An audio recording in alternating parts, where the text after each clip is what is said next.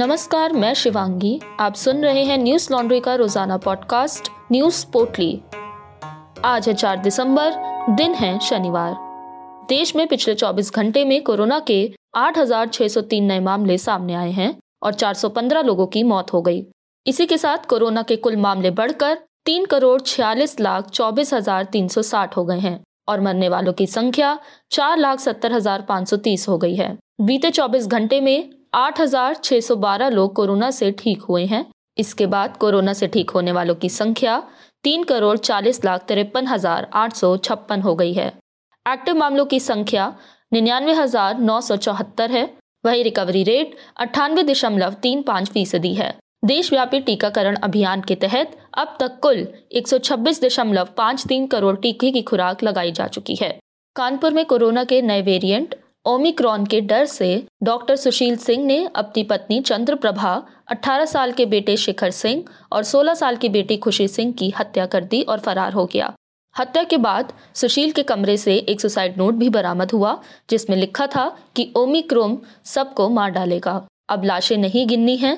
अपनी लापरवाहियों के चलते कैरियर के उस मुकाम पर फंस गया हूँ जहाँ से निकलना असंभव है। मेरा कोई भविष्य नहीं रहा, अतः मैं होशो हवास में अपने परिवार को खत्म करके खुद को भी खत्म कर रहा हूँ। इसका जिम्मेदार और कोई नहीं है। शुक्रवार शाम पत्नी और बच्चों की हत्या कर सुशील ने अपने भाई को व्हाट्सएप कर वारदात की जानकारी दी थी। बता दें कि सुशील सिंह रामा मेडिकल कॉलेज में फॉरेंसिक डिपार्टमेंट में विभाग अध्यक्ष हैं। अमर उजाला की खबर के मुताबिक सुशील के भाई ने बताया कि वह डिप्रेशन में है जिसका वह इलाज करवा रहा है, हालांकि उसने कभी यह नहीं बताया कि इलाज कहां से चल रहा है। एनडीटीवी की खबर के अनुसार दक्षिण अफ्रीका के वैज्ञानिकों द्वारा किए गए एक अध्ययन में सामने आया है कि डेल्टा या बीटा वेरिएंट की तुलना में ओमिक्रॉन वेरिएंट में रीइंफेक्शन की संभावना तीन गुना ज्यादा है। South Africa centre for epidemiology modelling and analysis और national institute of communicable disease के मुताबिक यह परिणाम दक्षिण अफ्रीका की स्वास्थ्य व्यवस्था द्वारा एकत्र किए गए डेटा पर आधारित है। बंगाल की खाड़ी में कम दबाव का क्षेत्र साइक्लोन जवाद के रूप में तब्दील हो गया है। बंगाल की खाड़ी में ऊंचे चक्रवात जवाद के खतरे को देखते हुए रेलवे ने चार और पाँच दिसंबर को लगभग पचहत्तर से अधिक ट्रेनों को रद्द कर दिया है। यात्रियों की सुरक्षा को देखते हुए रेलवे ने यह फैसला किया है। चार दिसंबर को कुल छत्तीस ट्रेनों को कैंसिल किया गया है।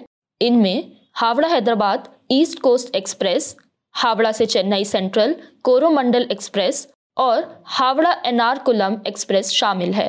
तूफान को मद्देनजर रखते हुए ओडिशा और आंध्र प्रदेश में चार दिसंबर को प्रस्तावित यूजीसी नेट परीक्षा को कैंसिल कर दिया गया है। अब ये परीक्षा पाँच दिसंबर को होगी। वहीं रेलवे ने एक सौ साठ ट्रेनें कैंसिल कर दी हैं जो आंध्र प्रदेश और ओडिशा के तटवर्ती इलाकों से गुजरती हैं।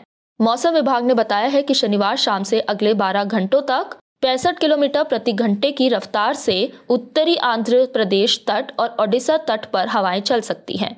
वहीं मौसम विज्ञान के महानिदेशक मृत्युंजय महापात्र ने कहा कि चक्रवाती तूफान समुद्र में बड़े तूफान में बदल जाएगा और एक सौ दस किलोमीटर प्रति घंटे की रफ्तार से हवाएं चलने लगेंगी। हवा की गति रविवार की सुबह से अस्सी किलोमीटर प्रति घंटा हो सकती है।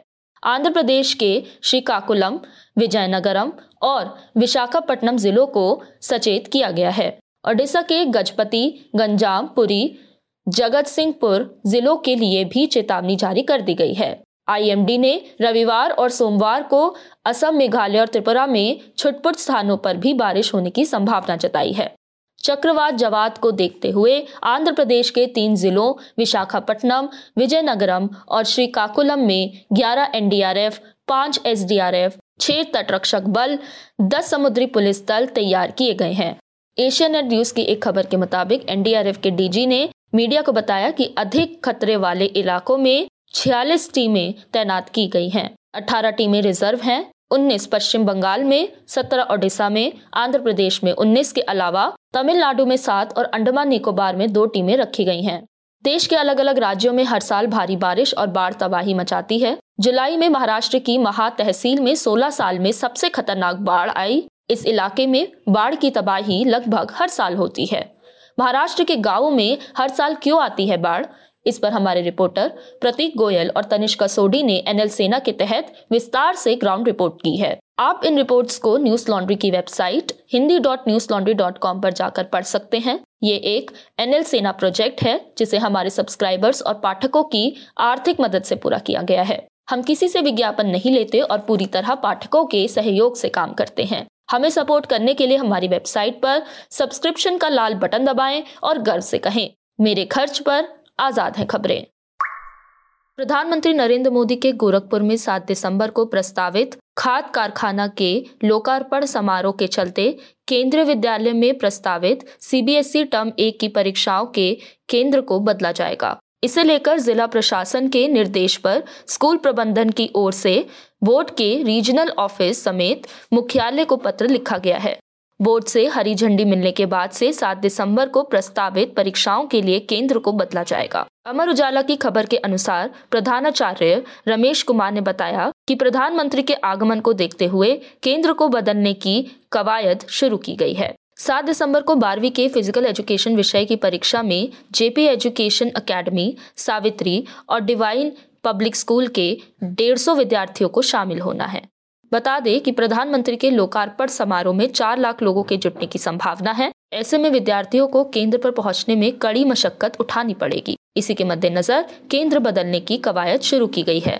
सीबीएसई जिला कोऑर्डिनेटर अजीत दीक्षित ने कहा कि प्रधानमंत्री के कार्यक्रम में जुटने वाली भीड़ के दृष्टिगत केवी फर्टिलाइजर में सात दिसंबर को प्रस्तावित बारहवीं के फिजिकल एजुकेशन की परीक्षा का केंद्र बदलने की कवायद शुरू की गई है। गोरखनाथ क्षेत्र के एक विद्यालय को चिन्हित कर प्रस्ताव भेजा गया है। फिलहाल बोर्ड की अंतिम मुहर का इंतजार है। आंध्र प्रदेश के पूर्व मुख्यमंत्री और तमिलनाडु के पूर्व राज्यपाल कोनीजेती रोसैया का शनिवार को अट्ठासी वर्ष की उम्र में निधन हो गया। दैनिक जागरण की खबर के मुताबिक पल्स रेट में गिरावट के बाद रोसैया को अस्पताल ले जाया गया, लेकिन इलाज के दौरान निधन हो गया। वाई एस जगनमोहन रेड्डी की हेलीकॉप्टर दुर्घटना में मृत्यु के बाद कोनीजेती रोसैया ने मुख्यमंत्री के रूप में शपथ ली थी। मुख्यमंत्री पद छोड़ने के बाद उन्होंने दो हज़ार ग्यारह से दो हज़ार सोलह तक तमिलनाडु के राज्यपाल के रूप में भी काम किया।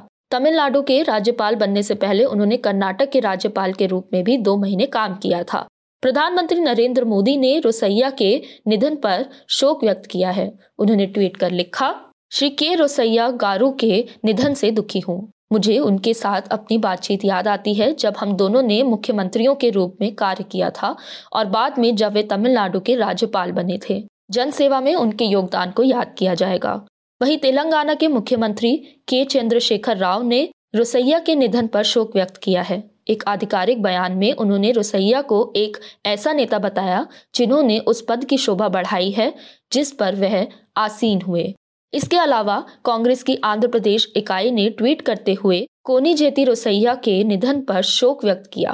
मुख्यमंत्री वाई एस जगनमोहन रेड्डी ने भी रोसैया के निधन पर दुख व्यक्त किया है और शोक संतप्त परिवार के सदस्यों के प्रति संवेदना जताई है।